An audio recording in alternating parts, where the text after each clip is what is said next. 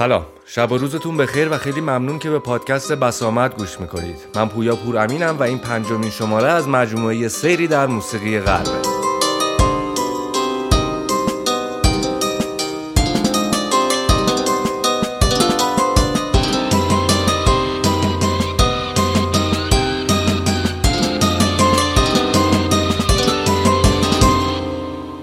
شماره قبل از آغاز دوران رونسانس گفتیم. از تغییرات و تحولات فراوونی که در اروپا اتفاق افتاد. بابک بهجتی از گالیله گفت و رضا سرور از شکسپیر. تغییرات در موسیقی مذهبی رو هم با نگاه به آثار جوسکن و پالسترینا بررسی کردیم. حالا می‌خوایم بریم سراغ موسیقی غیر مذهبی در رونسانس اگر یادتون باشه در شماره قبل اشاره کردیم که مردمان رونسانس چه علاقه و ارادتی به ادبیات به خصوص از نوع کلاسیک یونانی و رومی داشتن. و این علاقه چه تأثیری در موسیقی آوازی گذاشت و روشی رو پدید آورد که بهش گفتن نقاشی کلا این رو هم گفتیم که اهمیت موسیقی زیاد شده بود. از هر تحصیل کرده ای انتظار می‌رفت نواختن یک ساز رو یاد گرفته باشه یا بتونه از روی یک خط آوازی بخونه.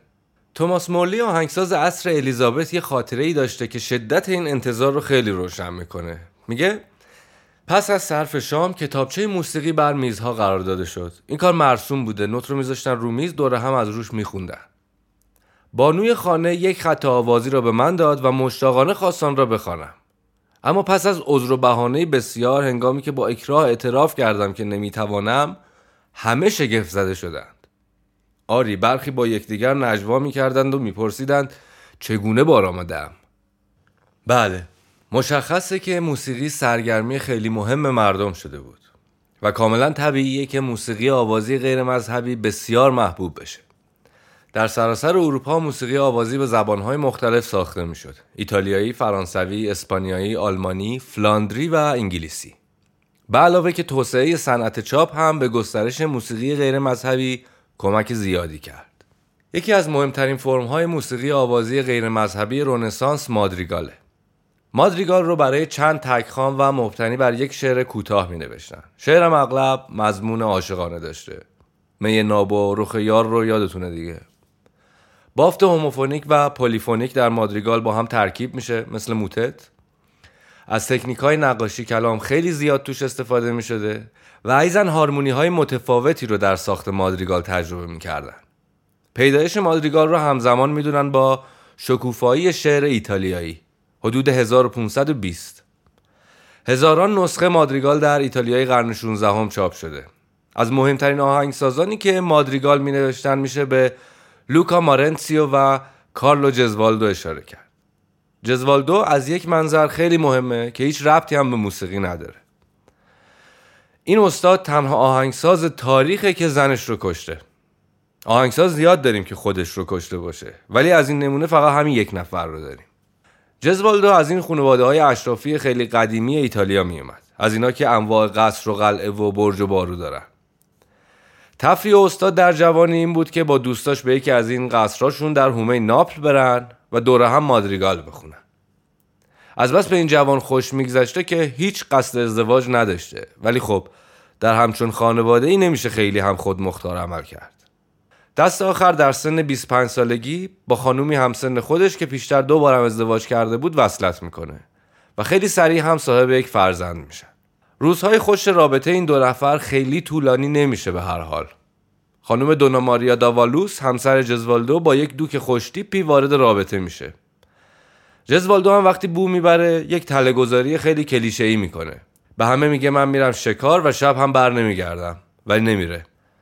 دونا ماریا هم دومینوی کلیشه رو قطع نمی‌کنه و جناب دوک رو دعوت می‌کنه.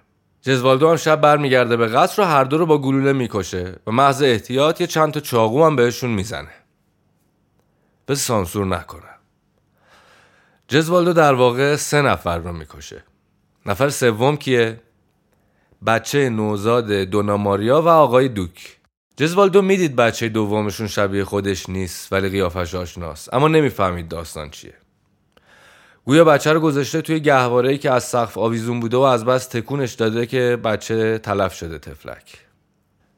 جزوالدو بعد از قتلها از ترس انتقام خانواده دوناماریا و نگاه مردم به یکی از قلعه های خانوادگیش فرار می‌کنه و دستور میده تمام درخت های اطراف قلعه رو قطع کنن که کسی نتونه برای سوء قصد پشتشون قایم شه. بیشتر مادریگال های جزوالدو بعد از این قتل ها نوشته شده و جالبه که شهرتش به عنوان قاتل در فروش آثارش خیلی تاثیر داشته.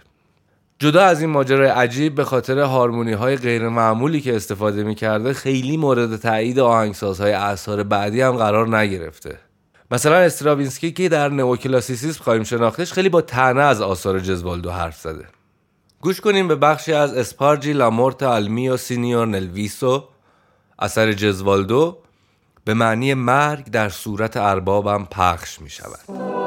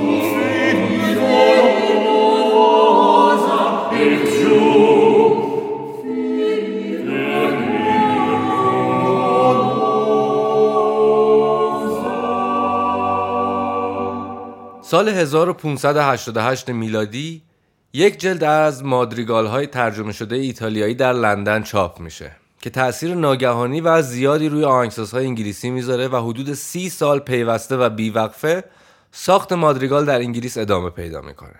این ماجرا همزمان با عصر الیزابت و به تب ویلیام شکسپیر. اگر صحبت های رضا سرور درباره نگاه شکسپیر به موسیقی در شماره قبلی رو یادتون باشه تأثیر این موسیقی تازه در انگلیس بیشتر روشن میشه. توماس ویلکس حدود 1575 تا 1623 ارگنواز و آهنگساز کلیسا. جناب ویلکس در مادریگال انگلیسی از اساتید حساب میشه. الان می‌خوایم در یکی از آثارش این ماجرای نقاشی کلام رو بررسی کنیم. As Vesta was descending آنگاه که وستا پایین میآمد. یک مادریگال شیش صدایی در بزرگداشت ملکه الیزابت که اوریانا هم نامیده می شده. متن این مادریگال وستا الهه رومی خانه و منزلگه رو تصویر می‌کنه که با همراهانش محبوبان دایانا الهه رومی پاکدامنی شکار و ماه از یک تپه پایین میاد در همین هنگام ملکه الیزابت که در شعر اوریانا اومده به همراه چوپانهاش از تپه بالا میره همراهان وستا برای پیوستن به اوریانا وستا رو ترک می‌کنن و شتابان به پایین تپه حرکت می‌کنن.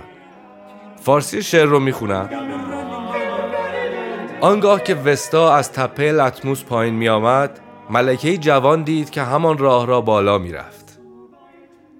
شبانان دلباخته همگی ملازم درگاهش و محبوبان دایانا شتابان به سویش.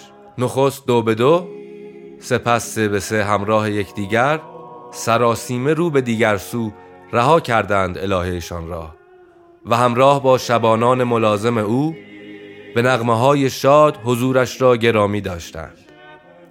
و آنگاه شبانان و هوریان دایانا نغمه سر دادند. پاینده باد اوریانای شایسته.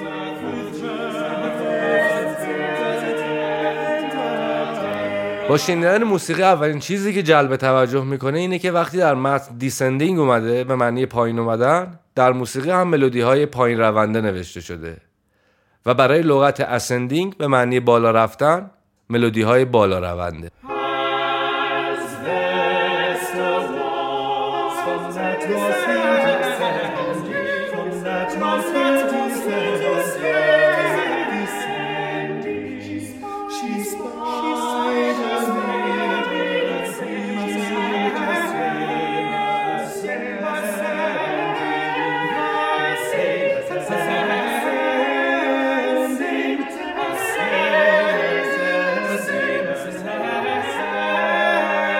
جالب ترین قسمتش اینجاست که میگه نخست دو به دو سپس سه به سه همراه یکدیگر همگی الهه خود را تنها می‌گذارند. این قسمت رو اگر دقت کنیم می‌بینیم اینجور خونده میشه. عبارت نخست دو به دو رو دو نفر می‌خونن. سپس سه به سه رو سه نفر. همراه یکدیگر همگی الهه خود را کل این قسمت شش نفر. و تنها می‌گذارند رو یک نفر می‌خونه.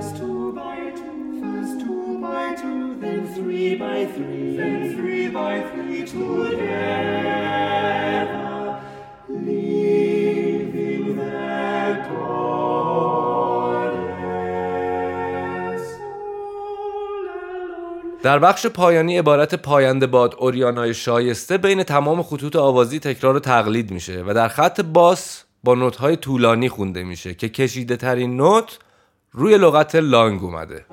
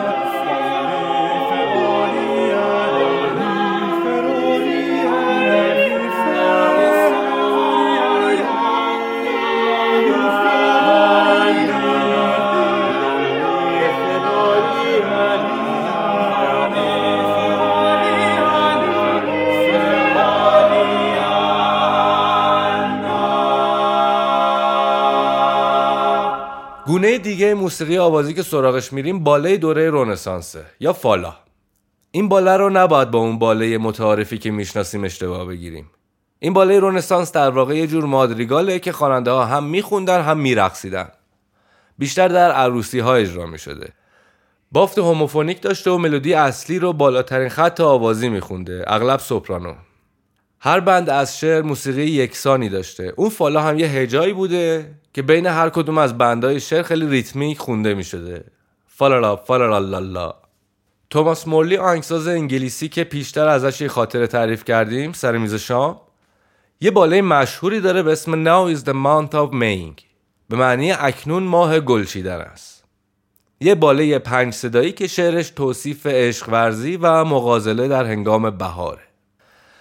اکنون ماه گلچیدن است. هنگامی که دلباختگان سرخوشانه گرم بازی اند فالالاللا با دلبران زیبایشان بر چمنزار سبز. فالالاللا بهار غرق شادمانی خنده می‌زند بر اندوه زمستان. فالالاللا و هوریان به نغمه نیمبان پای میکوبند. فالالاللا هیهات پس چه نشستن و خیال بافتن؟ شور خوش جوانی را وانهادن. فالا ای هوریان ظریف بگویید میایید قایم با شک بازی کنی فالا لالا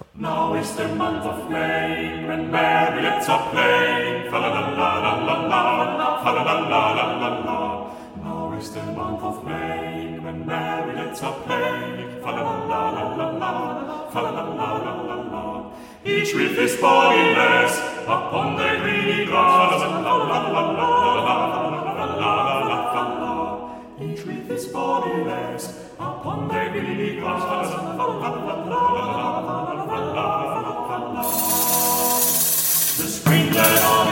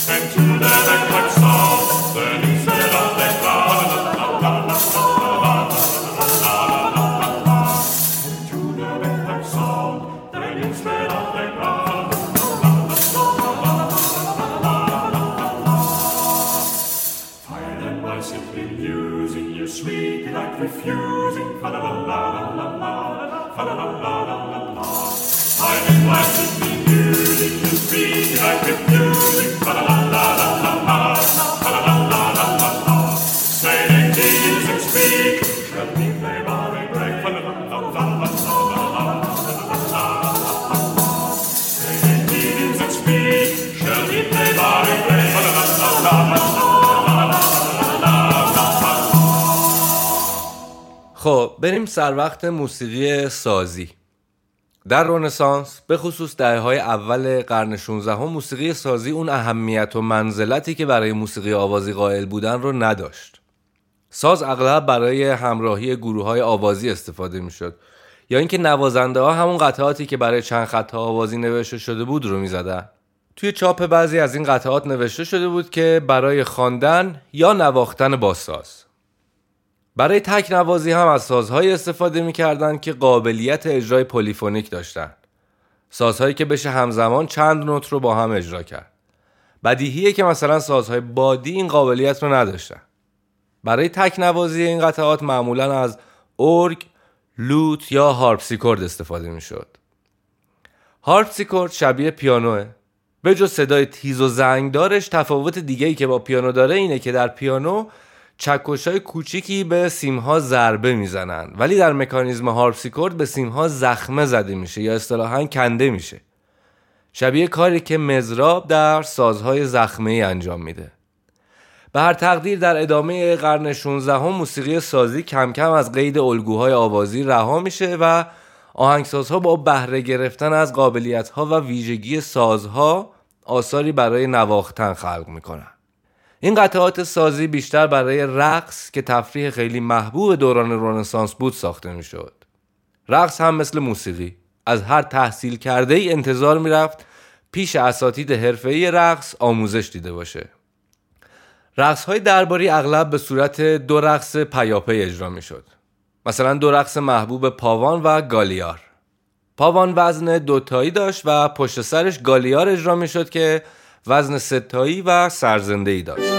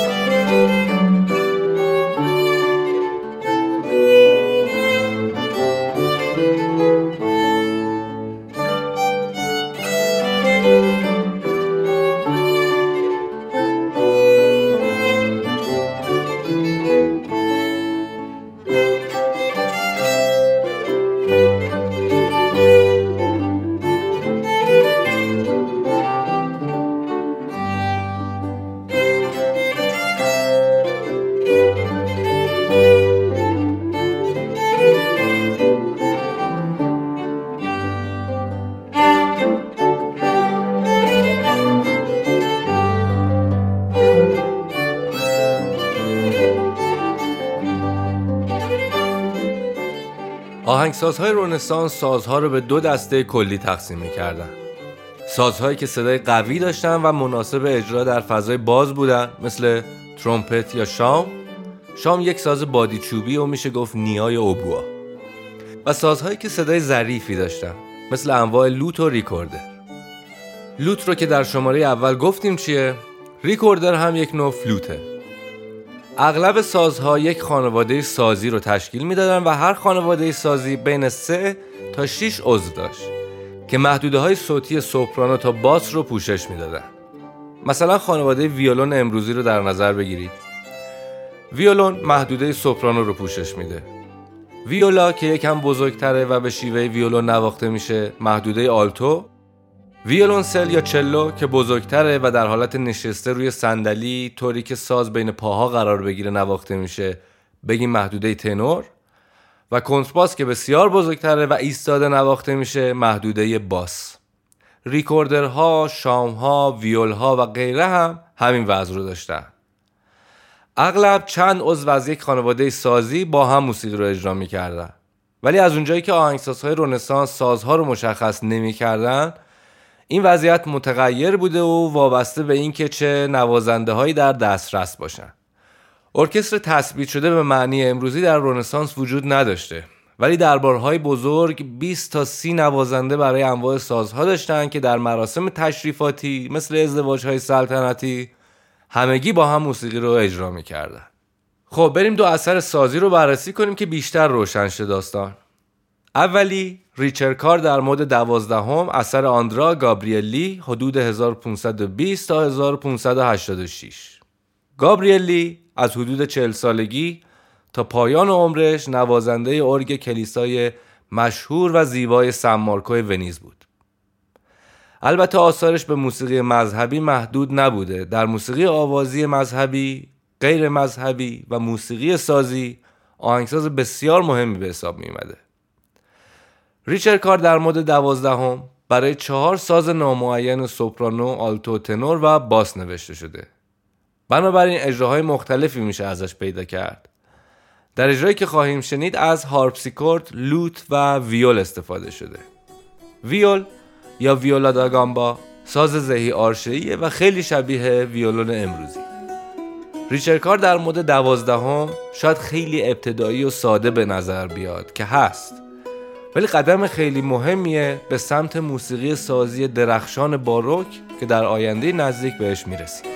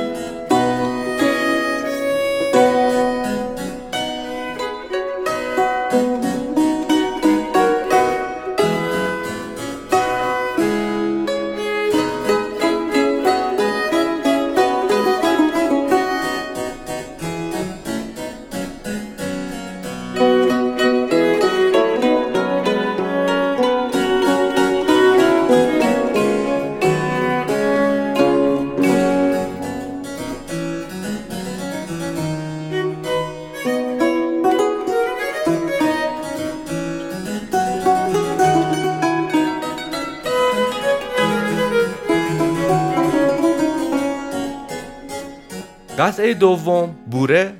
اثر میکایل پراتوریوس آهنگساز و نظریه پرداز آلمانی متولد 1571 میلادی و متوفا به سال 1621 این بوره برگرفته از مجموعه بزرگی با بیش از 300 نغمه رقص به نام ترپسیکوره که پراتوریوس برای چهار خط سازی تنظیم کرده. ترپسیکوره یکی از نه الهه یونانی میوزه. میوزها دخترهای زئوسن و خدایان دانش و آگاهی و هنر به طور مشخص شعر و ادبیات و رقص و موسیقی. بوره هم یک رقص مردمی رنسانس بوده که بعدها حدود 1650 تا 1750 تبدیل به یک رقص مهم درباری و در نهایت یک فرم سازی شد. در دوران باروک بوره به عنوان یک فرم سازی آثار بیبدیلی به تاریخ اضافه کرده. این داستان که ریتم های رقص تبدیل به فرم های موسیقی سازی میشن مطلب خیلی مهمیه. یادتون بمونه.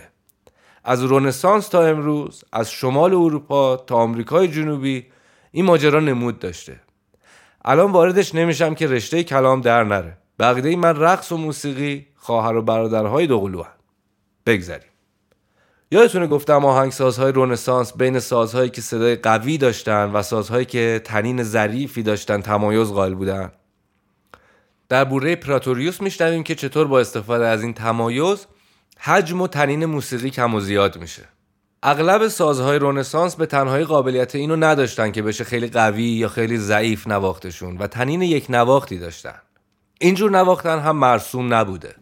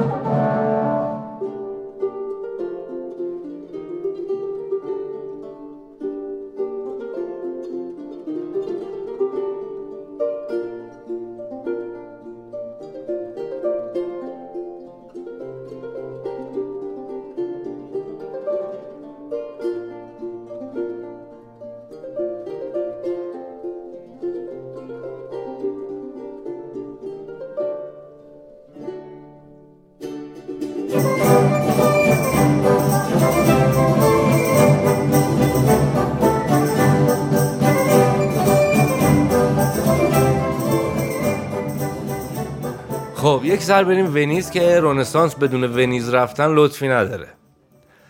مکتب نوتردام رو خاطرتون میاد که متأثر از کلیسای عظیم نوتردام بود؟ توی شماره دوم حسابی راجبش گفتیم.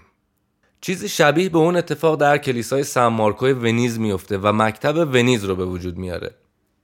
ونیز شهر مشهور و خودنمای بندری در شمال ایتالیا در سده 16 هم یک دولت شهر مستقل بود. مرکز تجاری بسیار مهم برای بازرگانی با خاور نزدیک به واسطه مراسم با شکوه مسیحی معماری بینظیر و نقاشان چیره دستی مثل تیسیان، تینتورتو و ورونزه و دیگران زبانزد شرق و غرب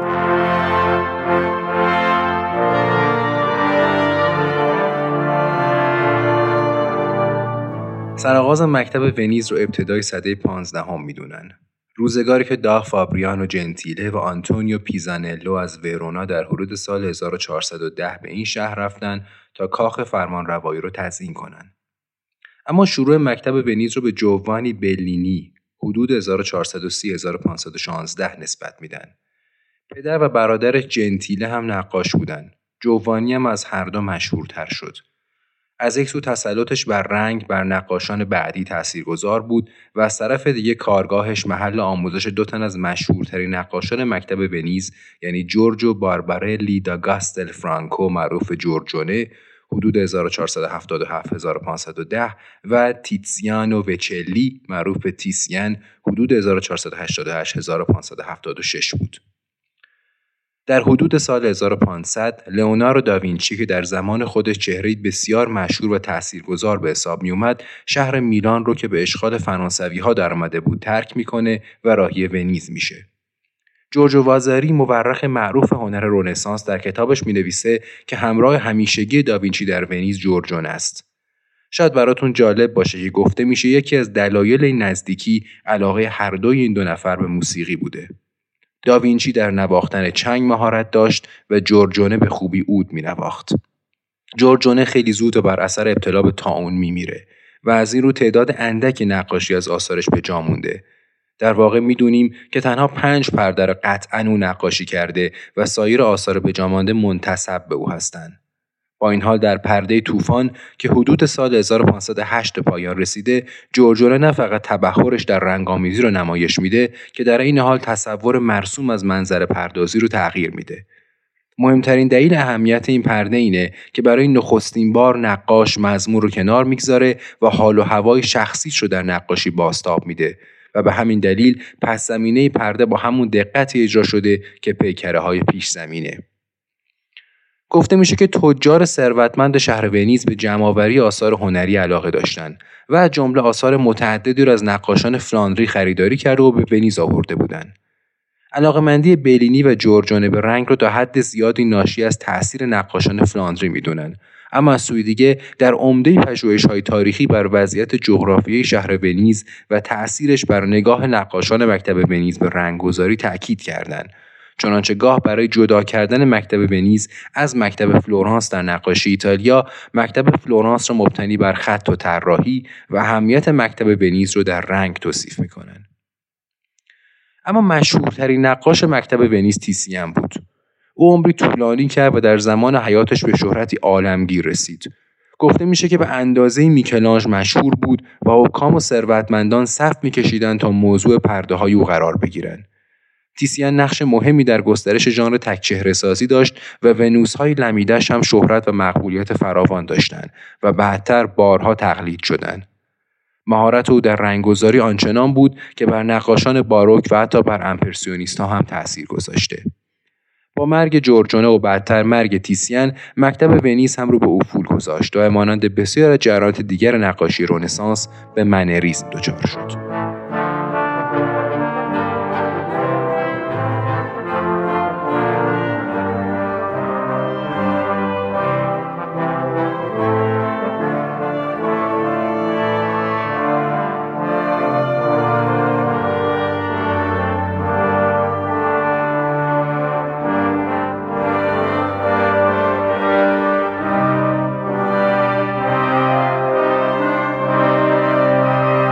خیلی ممنونم از حافظ روحانی عزیز که مهمان بسامد شد و درباره مکتب ونیز در نقاشی بهمون توضیح داد. الان می‌بینیم که در موسیقی چطور بوده این مکتب. راجع به اون منریزم هم سعی می‌کنیم در شماره بعدی کم حرف بزنیم.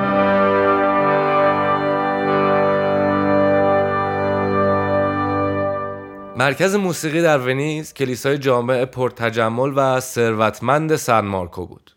که برای برگزاری مراسم مذهبی در کلیسا و میدان سن مارکو 20 نوازنده و 30 خواننده در استخدام داشت.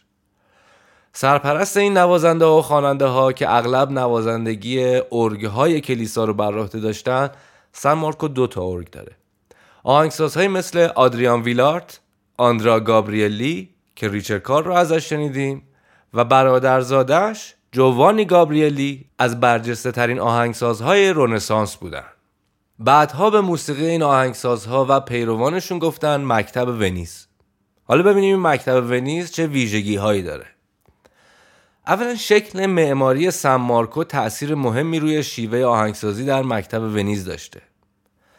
دو سکوی جدای دور از هم برای گروه کور هر کدوم مجهز به یک ارگ. به همین دلیل آثار زیادی برای چند گروه کور با همراهی ساز نوشته شده. یکی از ویژگی های مهم موسیقی کورال در مکتب ونیز اینی که آهنگسازها بخشای کاملا سازی در آثار کورال می گنجوندن. بافت هوموفونیک بسیار مهم بوده و استفاده آگاهانه از رنگ صوتی سازها از ویژگی های دیگه مکتب ونیزه. این ویژگی ها بعضی از آثار مکتب ونیز رو به سبک باروک آغازین شبیه می‌کنه. واضحه که چقدر پیشرو بودن.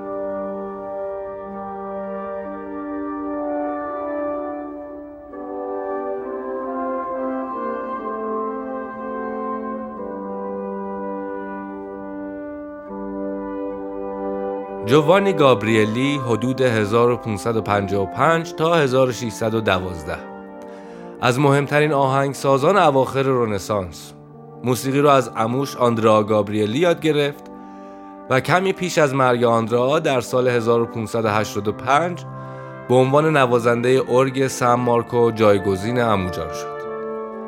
آثار شامل قطعهایی برای ارگ و گروه همنوازان به علاوه موتت های پولیکوراله اینها موتت هایی که برای دو یا چند گروه کور با همراهی ساز نوشته شده. یکی از آثار مهم گابریلی به نام سوناتا پیان افورت به معنی سونات قوی و ضعیف یا آهسته و بلند. یکی از اولین قطعات برای همنوازیه که توش نشانه های دینامیکی نوشته شده. علائمی که به نوازنده ها میگه قوی یا ضعیف بنوازن. به علاوه مشخص شده که هر خط رو چه ساز یا سازهایی باید اجرا کنند.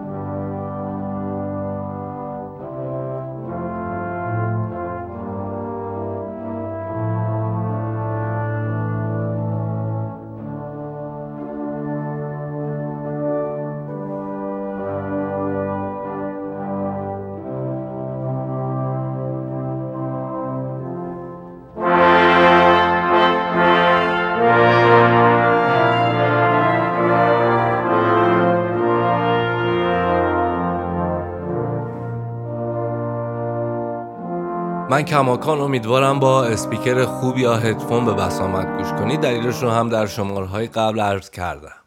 بریم یک موتت پولیکورال هم از گابریلی گوش کنیم که ببینیم چیه این پولیکورال که تلفظش اینقدر سخته. چند بار پای سر هم بگید پولیکورال ببینید چی میشه. موتت های گابریلی برای دو تا پنج گروه آوازی نوشته شده. پر واضحه که اجرای همچین آثاری به شمار زیادی خواننده احتیاج داره. و روشنه که امکانات موجود در سمارکو در به وجود اومدن این ایده تأثیر مستقیم داشته. موتتی که می‌خوایم بررسی کنیم یکی از آثار مهم گابریلیه به نام پلاودیته به معنی دست بزنید. نه که به چیزی دست بزنید ها اون دست زدن نه. دست زدن مثلا تشویق. متن این موتت دعوتیه برای ستایش خداوند برای برگزاری مراسم شاد در سمارکو نوشته شده. برای گروه بزرگی از همخانها و همنوازان. دوازده خط آوازی داره که به سه گروه با محدوده های صوتی متفاوت تقسیم میشه. گروه همخانهای بم، گروه میانی و گروه همخانهای زیر. اون دو سکوی کلیسای سمارکو رو که پیشتر عرض کردم تصور کنید. مثلا گروه همخانهای زیر روی سکوی سمت چپ باشه. گروه میانی روی سکوی سمت راست. و گروه بم وسط روی زمین. اتفاقی که میفته چیزی شبیه سیستم استریوفونیک که امروز در اختیار داریم که دو اسپیکر جدا از هم صدا رو پخش می‌کنن. یا همین هدفونی که الان روی گوشتونه.